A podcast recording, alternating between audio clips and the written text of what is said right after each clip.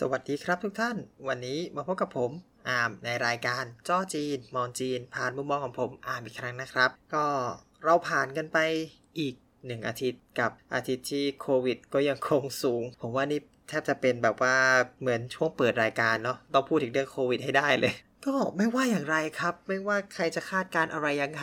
ผมก็ยังขอให้ ท่านผู้ฟังทุกท่านระมัดระวังตัวให้ดี ป้องกันตัวเองให้ดีครับ คนรอบตัวผมไม่ผ่านซีซั่นนี้กันไปเยอะมากแล้ว แต่ผมก็ยังรอดอยู่ก็นั่นแหละครับ หวังว่าทุกคนจะรอดไปด้วยกันแล้วกันเนาะอะกลับเข้ามาประเด็นของอาทิตย์นี้ดีกว่า อาทิตย์นี้เนี่ยครับผมตอนแรกเนี่ยก็ว่าเราจะหาเรื่องจีนคุยแต่ดูไปดูมาและจนถึงวันที่ผมอัดอยู่เนี่ย ในประเทศเราเราก็ยังคง move on ไม่พ้นจาก คดีของดาราที่ตกเรือนะครับ ซึ่งทั้งนี้ทั้งนั้นเนี่ยเราก็ต้องบอกก่อนว่าโอเค ไม่ว่าจะตกด้วยตั้งใจ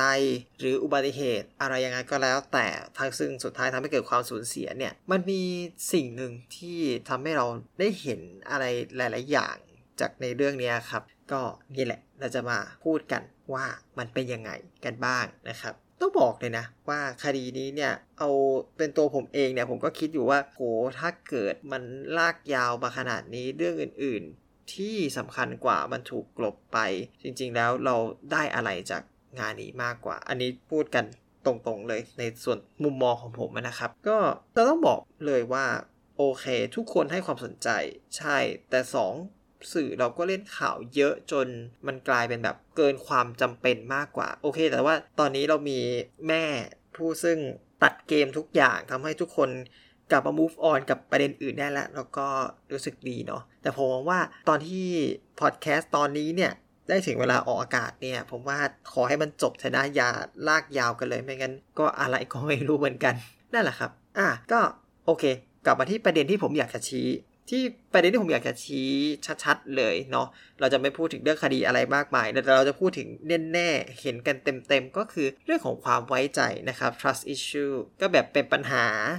มากๆ ว่าแบบเจ้าหน้าที่ตำรวจหรือผู้รักษากฎหมายเองเนี่ย ในมุมมองของประชาชนคนทั่วไปแล้ว ก็ไม่ค่อยที่จะแบบมีความเชื่อมั่นขนาดนั้น จริง ๆ ในส่วนตัวผมเองผมก็เข้าใจนะเนื่องจาก ตัวเองก็อยู่ในอาชีพนี้เนาะก็โดนคนไม่ไว้ใจมาเหมือนกันนะเนาะผมเองก็เข้าใจในในตัวประชาชนครับว่าช่วงที่ผ่านมาเนี่ยเราก็เสียความเชื่อมั่นไปมากจากหลาย ๆ อย่างที่แบบเราค่อนข้างเห็นได้ชัด หลาย ๆ อย่างที่ค้านสายตาประชาชนค้านสายตากรรมการด้วย ก็แบบทำให้มันเกิดปัญหานี้ขึ้นมาว่าแบบเอ๊ะ ระบบกระบวนการยุติธรรมเนี่ยมันเชื่อถือไม่ค่อยได้แล้ว ทุกคน ก็เลยเลือกที่จะมาเชื่อกันเอง เลือกที่จะมาตัดสินกันเอง อันนี้ผมโค้ดคำมาจากช่วงของอาจารย์ประวินที่ไปให้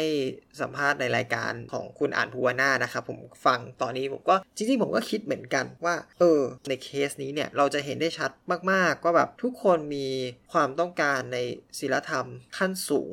สูงแบบสูงมาก ต้องแบบว่าทุกอย่างมันต้องเป็นอย่างนั้นทุกอย่างถ้าเป็นอย่างนี้ผิดจากนี้ก็คือผิด แล้วก็ทุกคนมีการตัดสินกันไปล่วงหน้าแล้ว อันนี้ก็ต้องบอกว่าตามในตามกฎหมายเอง เราก็ดีเฟนต์ให้กับบรรดาทีมงานของพวกราษฎรทุกคนที่โดนจับนะครับ ในพวกบรรดาที่ไปประท้วงอะครับ ที่โดนจับเราก็มีดีเฟนต์กันมาตลอดว่าเออเขายังไม่ถูกตัดสินเขายังไม่ใช่นักโทษ แต่กลับว่า พอกลับมามองในในมุมเคสนี้เนี่ย เรามีหลายคนที่ตัดสินไปแล้วแบบแตงโมเป็นใครเป็นคนเป็นคนตายที่มีคุณความดีอะไรก็แล้วแต่ตัดสินคนที่เป็นเพื่อนร่วมกันใช่ไหมครับ ผู้จัดการกติกว่าแบบเป็นคนอย่างนั้นอย่างนี้อะไรไปตัดสินเรียบร้อยทั้งทั้งที่ เรายังไม่มีการพิสูจน์กันให้ครบตามหลักกฎหมายเลยอะนั่นแหละครับ มันก็เลยเป็นปัญหาหนึ่งที่ อืม เราต้องมาคิดจริง ๆ นะว่าเฮ้ยตำรวจเราเนี่ยเรา ทำแล้วทำอะไรที่ทำให้คนเชื่อใจได้มากน้อยแค่ไหน แต่เคสนี้เนี่ยไม่ว่าอย่างก็ตามนะครับ ถ้าใครติดตามข่าว แล้วก็ดูพี่หนุ่มกันไทยจะมีอยู่ช่วงหนึ่ง มีอยู่ตอนหนึ่งที่เชิญอดีตตำรวจมานะครับ ก็เป็นรองแต้มนะครับ จริง คำที่เขาพูดเนี่ยผมอะเข้าใจในคอนเซปต์เขาโอเคตำรวจเก่าเขาก็จะพูดประมาณนี้ในรูปแบบนี้ แต่ว่าโอเคสำหรับคนอีกหลาย ๆ คนอาจจะแบบไม่เข้าใจว่าทำไมมันต้องเป็นอย่างนั้นอย่างนี้เนาะมันมีประเด็นหนึ่งที่พูดกันมาในในตอนนั้นเนี่ยว่าคือตำรวจเนี่ยให้ข้อมูลน้อยเกินไปใช่ไหมครับข้อมูลน้อยเกินไปในที่นี้ก็คือในความหมายของ จุดตรงกลางที่หลังจากที่เขาหาเรือก็เรียบร้อยเนี่ยก็คือ 1ตำรวจให้ข้อมูลเรื่องความคืบหน้าคดีน้อยเกินไป แต่โอเค สื่อเล่นมาเยอะจนกระทั่งประชาชนต้องการ รู้ถึงหลาย ๆ อย่างที่กฎหมายเองไม่สามารถให้ได้ระเบียบเองไม่สามารถพูดได้อย่างเช่นแบบเรื่องที่เกี่ยวข้องคดี อย่างเช่นผลการชันสูตร หรือว่าผลอะไรต่าง ๆ นี้ในด้านดีเทลหลาย ๆ คนอยากรู้รวมถึงจริง ๆ ก็รวมถึงอาจารย์ที่ทำงานในห้องผมด้วยเขาก็จะแบบตำรวจเราไม่รู้อะไรเลยเหรอนู่นนี่นั่นเลยเขาก็จะพูดในในห้องที่ทำงาน ซึ่งผมก็ต้องแบบต้องคอยแก้ต่างว่าเราพูดไม่ได้เราพูดไม่ได้ เพราะว่ามันจะเป็นผลของรูปคดีรวมถึงผลของเรื่องของทนายด้วยอะไรอย่างเงี้ยครับ เพราะทนายเขาจะหาข้อแก้ต่างไมาได้มาสู้กันในชั้นศาลได้ถ้าเราไปบอกก่อน อันนี้ก็ถือเป็นหลักเลยแหละว่า เราจะไม่พูดจากการพิสูจน์หลักฐานปุ๊บเราได้รายงานก็คือจบ เราก็เก็บเข้าสำนวนทุกอย่างการสอบสวนเนี่ยโดยปกติเขาจะเรียกว่าเป็นไปในทางลับเนาะเพราะว่าทุกอย่างทุกคำพูดทุกการกระทำมันส่งผลต่อรูปคดีหมด โดยเฉพาะเมื่อถ้าเกิดมันถูกเปิดเผยออกไปแล้วทนายฝั่งตรงข้ามสามารถสู้ได้ มันก็จะเป็นผลเสีย ต่อองค์รวมมากกว่าที่จะเป็นผลดีนะครับ เพราะฉะนั้นคดีนี้จริงๆ ผมก็เข้าใจที่ตำรวจไม่ออกมาพูดว่าเรามีอะไรเจอหลักฐานอะไรหรืออะไรเพิ่มเติมอะไรเงี้ยครับนอกจากที่เห็นกันชัดๆจริงๆ แต่ในเคสนั้นก็มีการวิเคราะห์แล้วว่าจากในเทปนั้นนะครับของพี่หนุ่มกัญชัยเนี่ยเขาบอกว่าก็ตำรวจเองจริง ๆ ก็ออกมาพูดน้อยเกินไป น้อยเกินไปในที่นี้ก็คือมาอัปเดตสถานการณ์เนี่ยไม่อัปเดต คือก็ไม่พูดอะไรเลยถ้าเกิดไม่มีคนมา กระทุ้งหรืออะไรอย่างเงี้ยครับ ว่าแบบเออเราก็บอกจริง ๆ เราบอกประชาชนได้นะว่าแบบเออ ตอนนี้เราสอบพยานไปแล้วกี่ปากใช่ไหมอันนี้เราพูดได้ว่าสอบใครไปแล้ว แต่สอบเนื้อหายังไงพูดไม่ได้ เราเก็บพยานหลักฐานอะไรส่งตรวจแล้ว มีอะไรที่รายงานกลับมาแล้ว เรายังรออะไรอยู่ มันก็แค่นี้แหละครับ จริง ๆ ที่เราจะพูดได้และให้คนอื่นเข้าใจว่าเรายังรัน ในเรื่องของการทำงานอยู่ แล้วประชาชนก็จะได้เข้าใจว่ามันเป็นอะไรยังไงเนาะแต่ก็อย่างที่บอกครับ สุดท้ายผลการตรวจสอบผลการชันสูตรผลการผลอะไรก็ตามแต่ ถ้าส่งไปแล้วกลับมาแล้วเราไม่สามารถพูดได้ ทุกอย่างนี้จะต้องถูกเก็บเป็นความลับสุดยอดมาก เพราะมันมีผลต่อรูปคดีนั่นเองนะครับอะในประเด็นนี้ก็เห็นได้ชัดเนาะว่าแบบเออประชาชนหลาย ๆ คนก็ค่อนข้างที่จะร้อนใจ ว่าแบบ เอ๊ะตำรวจมีรับลมคมในอะไรหรือเปล่า มีการว่าจะทุจริตอะไรหรือเปล่า อันนี้ผมต้องบอกนะครับ ในมุมมองของผมเองนะครับ ว่าแบบผมมีความเชื่อว่ามันไม่สามารถทุจริตได้ขนาดนั้น คือถ้าเกิดใส่คำว่าถ้าเกิดตัวโตๆเข้าไป ถ้าเกิดมันมีการทุจริตเนี่ย มันต้องขนาดไหนก่อน มันสเกลมันขนาดไหนก่อน มันอาจจะซื้อได้คนสองคน แต่ถามว่าอย่างพิสูจน์หลักฐานเนี่ยครับพิสูจน์หลักฐานพนักงาน เจ้าหน้าที่พิสูจน์หลักฐานมี 1 คณะ คณะหนึ่งมีกี่คน จากกี่คนยังไม่รวมผู้ที่อยู่ในแลบอีก ที่จะต้องตรวจในด้านต่างๆอ่าแลบเลือดแลบ DNA แลบรอยกระสุนแลบลายนิ้วมือแลบนู่นแลบนี่คิดดูถ้าเขาจะต้องเอาเงินมาฟาด กันครบทุกคนเพื่อให้เปลี่ยนผลพวกนี้ได้เนี่ย มันต้องใช้เงินเท่าไหร่ นั่นคือข้อหนึ่ง ถ้าสมมติว่าสุดท้ายแล้วไปถึง อ่า มันมีการทุจริตจริง ๆ มันแน่นอนครับ ผมว่าในยุคนี้เนี่ยมันไม่มีทางปิดได้ เพราะว่าเราก็เห็นมาในหลาย ๆ กรณีเนาะที่แบบว่าต่อให้ค้านสายตากรรมการก็ตามนะแต่ว่าความลับมันถูกปิดไม่ได้ มันมีการบิดตรงไหน มันมีการพิ้วตรงไหน มันต้องมีคนในนั้นหลาย ๆ คนที่ยังเชื่อมั่นใน ความยุติธรรมที่ให้ความยุติธรรมมากที่สุดนะครับ เหมือนอย่างแบบเราก็ย้อนกลับไปในคดีของอย่างบอสอยู่วิทยาใช่ไหมครับ หลายๆคนก็จะออกมาพูดเป็นว่ามันมีอะไรที่ผิดปกติ มันมีรับลงคมในอะไรกัน มันทำให้เราได้รู้ด้วยแน่นอนครับ ผมว่าเคสนี้ไม่ต่างก็คือถ้าเกิดมันมีการทุจริตกันจริง ๆ มันต้องมีคนออกมาพูดแล้วแหละ มันต้องมีคนที่กล้าพูดแหละ เพราะว่ายุคนี้ทุกคนหลาย ๆ คนเชื่อมั่นและกล้า ที่จะมาแสดงออกถึงความที่แบบเอ้ยเราไม่ชอบและมันไม่ใช่ เพราะฉะนั้นณเวลานี้เนี่ยผมยังค่อนข้างเชื่อมั่นอยู่ว่าในคดีไม่มีอะไรนะครับก็ยังยังคงเป็นไปตามรูปแบบของการสอบสวนปกติ ซึ่งเอาวันนี้ผมจะต้องมาเล่าให้ฟังเลยว่า เอาจริง ๆ ถ้าเป็นคดีคนทั่วไปถ้าไม่มีการเร่งอย่างเงี้ยครับเจ้าที่พิสูจน์หลักฐานเนี่ยกว่าจะออกรายงานได้นานมาก เพราะว่าแบบอ่าต้องรอคิวเนาะพิสูจน์หลักฐานทั้งเขตมีอยู่ที่เดียว คดีมีทุกวัน แต่ไม่รู้วันละกี่เคส เขาก็ต้องค่อยๆ ออกรายงานทีละคนทีละคนทีละคนไปเรื่อยๆจนกว่าจะถึงคิวเรา จริง ๆ เอาว่าท้ายที่สุดแล้วอะต้องบอกว่าคิวลายนิ้วมือครับนานสุดลายนิ้วมือนี่จะอยู่กันไปถึงเกือบเกือบเดือนน่ะกว่าจะได้ จริง ๆ คือมันเยอะมาก แล้วก็ก็ไม่รู้นะว่าทำไมเรายังปรับปรุงระบบนี้ให้มันดีขึ้นไม่ได้ อันนี้ในใจผมก็คิดมานานเนาะลายนิ้วมือเนี่ยแป๊บเดียวก็น่าจะได้ปะมีลายนิ้วมือ เทียบในระบบคอมพิวเตอร์เดี๋ยวนี้ก็ออนไลน์ได้แล้ว ประสิทธิภาพคอมพิวเตอร์ก็ไม่ได้ด้อยกว่าแต่ก่อนแล้วทำไมเราไม่ทำให้มันเชื่อมได้ทำไมจะต้องส่งไปที่พิสูจน์หลักฐานในด้านทะเบียนประวัติเพื่อตรวจสอบลายนิ้วมืออย่างเดียว อันนี้บอกไว้ว่าทำไมมันถึงช้าต้องต้องต้องพูดกัน จากประเด็นนี้ใช่ไหมมันก็ทำให้ถ้ามันเป็นคนดังมันก็มันก็เร็วขึ้นและเนี่ยงานเนี้ยคือคือก็เร็วจริงแหละ แต่เขาก็ยังมีมีพยานหลักฐานอะไรหลาย ๆ อย่างที่จะต้องติดตามหา อันนี้ผมบอกไปก่อนนะว่าก็ต้องขอบคุณนักสืบโซเชียลในหลาย ๆ คนที่แบบเอ้ยออกมาเอ๊ะในประเด็นนู้นประเด็นนี้ แต่ก็ต้องบอกครับว่าคำพูดของทุกคนที่อยู่ในอินเทอร์เน็ตเนี่ยเราไม่สามารถเชื่อได้ อันนี้ก็พูดถึงว่าเรื่องของในด้านการตัดสินในเรื่องของพยานหลักฐานด้วยนะครับ เพราะว่าเขาไม่ใช่ผู้ที่ได้ยิน ผู้ที่ได้อยู่ในเหตุการณ์เขาไม่ใช่ประจักษ์พยานในภาษากฎหมายเนี่ยเรียกประจักษ์พยาน แต่เขาเป็นแบบว่าพยานบุคคลที่ 3 คือมันก็เห็นจากต่อมาอีกต่อหนึ่ง เพราะฉะนั้นความน่าเชื่อถือพวกนี้จะต่ำสุด แต่ก็ต้องขอขอบคุณที่หลายๆ คนสังคมโซเชียลจริง ๆ เนี่ย ให้ประเด็นในการที่เราจะสามารถไปสืบต่อได้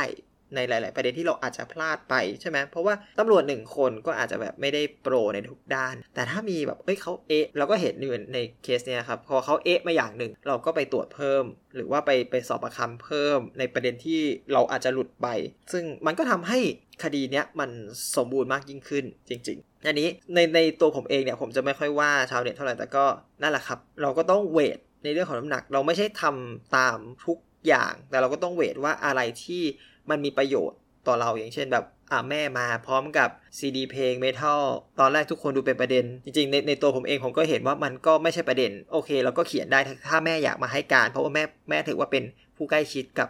ผู้เสียหายใช่ไหมครับ ก็เป็นต้องเรียกว่าเป็นผู้เสียหายโดยตรงอะจะให้ก็ให้มาสุดท้ายอ้าวซีดีเพลงนั้นไม่เกี่ยวข้องอะไร ก็แบบว่าเป็นแค่ประวางไว้เฉยๆก็จบไปอย่างเงี้ยใช่ไหมมันก็ อย่างที่บอกครับ เราฟังทุกอย่างไม่ได้ไม่งั้นคดีมันไม่มีทางจบ แต่ก็มันก็ต้องมีการตัดสินว่าอันไหนที่มีน้ำหนักที่ฟังได้ที่เป็นประโยชน์ต่อคดี ต้องอย่าลืมนะครับว่าตำรวจเราเนี่ยมีหน้าที่ในการที่จะสรุป คดีออกมาว่าคดีนี้เนี่ยฟ้องได้หรือฟ้องไม่ได้ ซึ่งโดยปกติแล้วตำรวจเราเองเนี่ยก็จะมีทุกคนก็มีความเห็นใจ แล้วก็จะพยายามให้ฟ้องได้ในคดีที่มันชัดเจนอยู่แล้วนะครับส่วนคดีที่มันไม่ชัดเจนมากๆ มันก็น้อยมากที่เราจะขอให้ไม่ฟ้อง ซึ่งการไม่ฟ้องเนี่ยมันมีขั้นตอนอีกนะมันไม่ใช่แค่แบบเอ้ยจบที่ตำรวจไม่ฟ้องจบอะเลิกไม่ใช่ เราไม่ฟ้องเราก็ต้องส่งไปที่เรียกว่ากองบังคับการไปถ้าอยู่ต่างจังหวัดก็เรียกว่าส่งไปที่จังหวัดนะครับจากจังหวัดตรงไปหาผู้ว่า อย่างเงี้ยเพื่อให้คนรับรองกันหมดว่าโอเคคดีนี้ทำไมถึงเลิกทำไมถึงจบมาทำไมมันไปไหนไม่ได้ แล้วก็ยังไงมันต้องจบเนี่ยครับ ก็จะบอกว่าจริง ๆ ขั้นตอนของตำรวจเอง ก็ค่อนข้างสีเขียวอยู่ระดับหนึ่งส่วนด้านเหนือตำรวจขึ้นไปตำรวจเราส่งขึ้นไปหาอายการอายการจะเป็นผู้กรองอีกทีว่า คดีนี้สรุปว่าสั่งฟ้องได้หรือไม่ได้ ก็เหมือนตำรวจที่บอกว่าเราเราฟ้องได้หรือไม่ได้ เช่นกันเป็นผู้กองคนที่ 2 ก่อนที่จะขึ้นไปหาศาลนั่นแหละครับ ส่วนอายการเนี่ยผมไม่สามารถอธิบายได้ว่าโอเคเขามีระบบการทำงานอะไรยังไงนะครับ ก็เราจะเล่าได้แค่ตำรวจเนาะนั่นแหละครับ อย่างที่ผมบอกว่าเคสนี้จริง ๆ แล้วผมก็ยังค่อนข้างเชื่อมั่นว่าผมยังไม่เห็นสัญญาณในการทุจริตอะไรนะครับ แล้วก็อีกอย่างหนึ่งที่หลาย ๆ คนให้ความสนใจก็คือเรื่องของแม่ใช่ไหมครับ แม่ผู้ที่รับเงิน แล้วก็รู้สึกต้องเรียกว่าเรียกเงิน ไม่ใช่รับเงินใช่ไหม ไม่รู้เหมือนกันสรุป คือตอนแรกเหมือนบอกว่ารับ ตอนหลังเป็นกลายเป็นว่าเรียก ก็โอเค ผมไม่ได้ตามมาสองสวันแล้วผมขี้เกียจเหมือนกัน เอาว่าไม่ว่าจะอย่างไรก็ตามนะครับ การได้มาซึ่งของบางอย่าง แล้วก็สมมติการการได้เงินอย่างนี้เนี่ย ได้มาซึ่งทรัพย์สินหรืออะไรก็แล้วแต่ ไม่เป็นเหตุให้เลิกคดีนะครับ อันนี้เพราะว่าคดีนี้เนี่ยมันเป็นคดีเกี่ยวกับชีวิต มันเป็นคดีที่ ในภาษากฎหมายเขาไม่เรียกว่าระหุโทษระหุโทษคือคดีที่ปรับแล้วจบ แล้วก็จำคุกในระยะสั้นๆอ่าแต่คดีนี้เนี่ยมันมีคนตายการทำให้คนตายโดยประมาณนี้แล้วก็แล้ว แต่ระยะการจำคุกมันยาวอยู่แล้ว เพราะฉะนั้นคดีนี้ไม่ใช่ระหุโทษ การจ่ายเงิน หรืออะไรก็ตามการเคลียร์กันเองเนี่ยเรียกภาษาบ้านๆเนี่ยเคลียร์กันเอง เพื่อให้จบคดีไปมันไม่มีทางเป็นไปได้นะครับก็ขอให้ทุกท่านมั่นใจในเรื่องนี้คือผมก็ดูออกแล้วแหละตั้งแต่วันที่แม่เขาพูดเรื่องนี้ผมก็บอกว่า อืม แม่ก็ได้ทั้งขึ้นทั้งล่องเลยเนาะถ้าเกิดว่าได้จริงๆนะก็ได้ทั้งขึ้นทั้งล่องเลย ก็อืมเราก็เห็น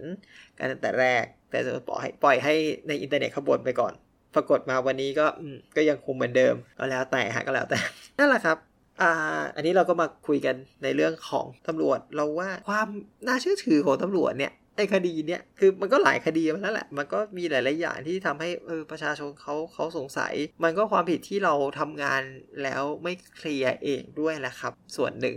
ส่วนใหญ่จะบอกว่าถ้าเราออกมาพูดมากกว่านี้ คือไม่ใช่ว่าออกไปลงดีเทลนะก็หมายความว่าพูดอัปเดตในคดีต่างๆ ในสถานการณ์ต่างๆ ว่าไปยังไงถึงขั้นไหนแล้ว ผมว่าแค่นี้ประชาชนเองเขาก็จะเคลียร์ ในมุมมองผมนะคิดว่าประชาชนก็น่าจะเคลียร์ขึ้น แล้วก็อาจจะไม่ได้กดดันมากเท่านี้ใช่ไหมครับเพราะว่าตอนนี้คือทุกคนแบบเฮ้ยเราไม่รู้ไม่รู้เสร็จเราก็เริ่มที่จะแตกตัวออกไป เป็นแบบว่าการคาดเดาอย่างรู้อย่างนี้อย่างนั้น แล้วมันก็แตกทฤษฎีออกไปเยอะแยะหมดเลย ตอนนี้เนี่ยอ้างอิงเรื่องเดิมนะครับ ในของที่รายการพี่อ่านพัวนาฏเราไปหาดูได้นะครับ ก็บอกอยู่ว่าตอนนี้เหมือนคดีนี้ทำให้เราเกิดการรวมพลแต่งนิยายนักสืบ อันยิ่งใหญ่มากๆอยู่ เพราะฉะนั้นต้องผมต้องบอกเลยว่าในเคสนี้เนี่ย ก็จะต้องใช้วิจารณญาณกันมาก ๆ หนักๆจริง ๆ ว่าแบบอะไรเป็นยังไง ส่วนตัวผมเองนั้น ผมขอ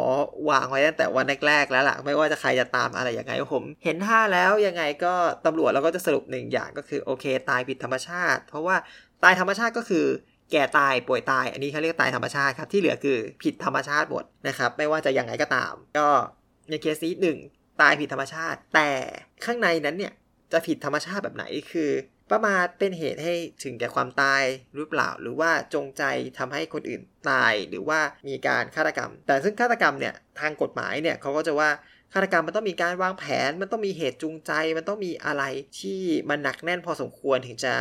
ลงกันในจุดนี้ได้ อันนี้เราก็ต้องดูกันที่พยานหลักฐานวัดกันต่อไปว่าสุดท้ายแล้วมันจะเป็นยังไง ส่วนตัวผมเองลองแต้มเองเขาก็บอกว่าไม่ใช่ฆาตกรรมแน่นอน ส่วนตัวผมเองไม่ทิ้งประเด็น แต่คิดว่าตัวพนักงานสอบสวน ตัวทีมสอบสวนและสืบสวนเนี่ยเขาน่าจะมีข้อมูลมากพอที่จะสรุปได้อยู่แล้วว่า มันน่าจะไปในทางไหนนะครับเฮ้ยวันนี้เราก็พูดมาเรื่องตำรวจอันนี้เยอะมากเหมือนกันในโดยเฉพาะเรื่องคดีนี่แหละ โอเค ก็สำหรับวันนี้เอาไว้เท่านี้ก่อนแล้วกันนะครับขอขอบคุณทุกท่าน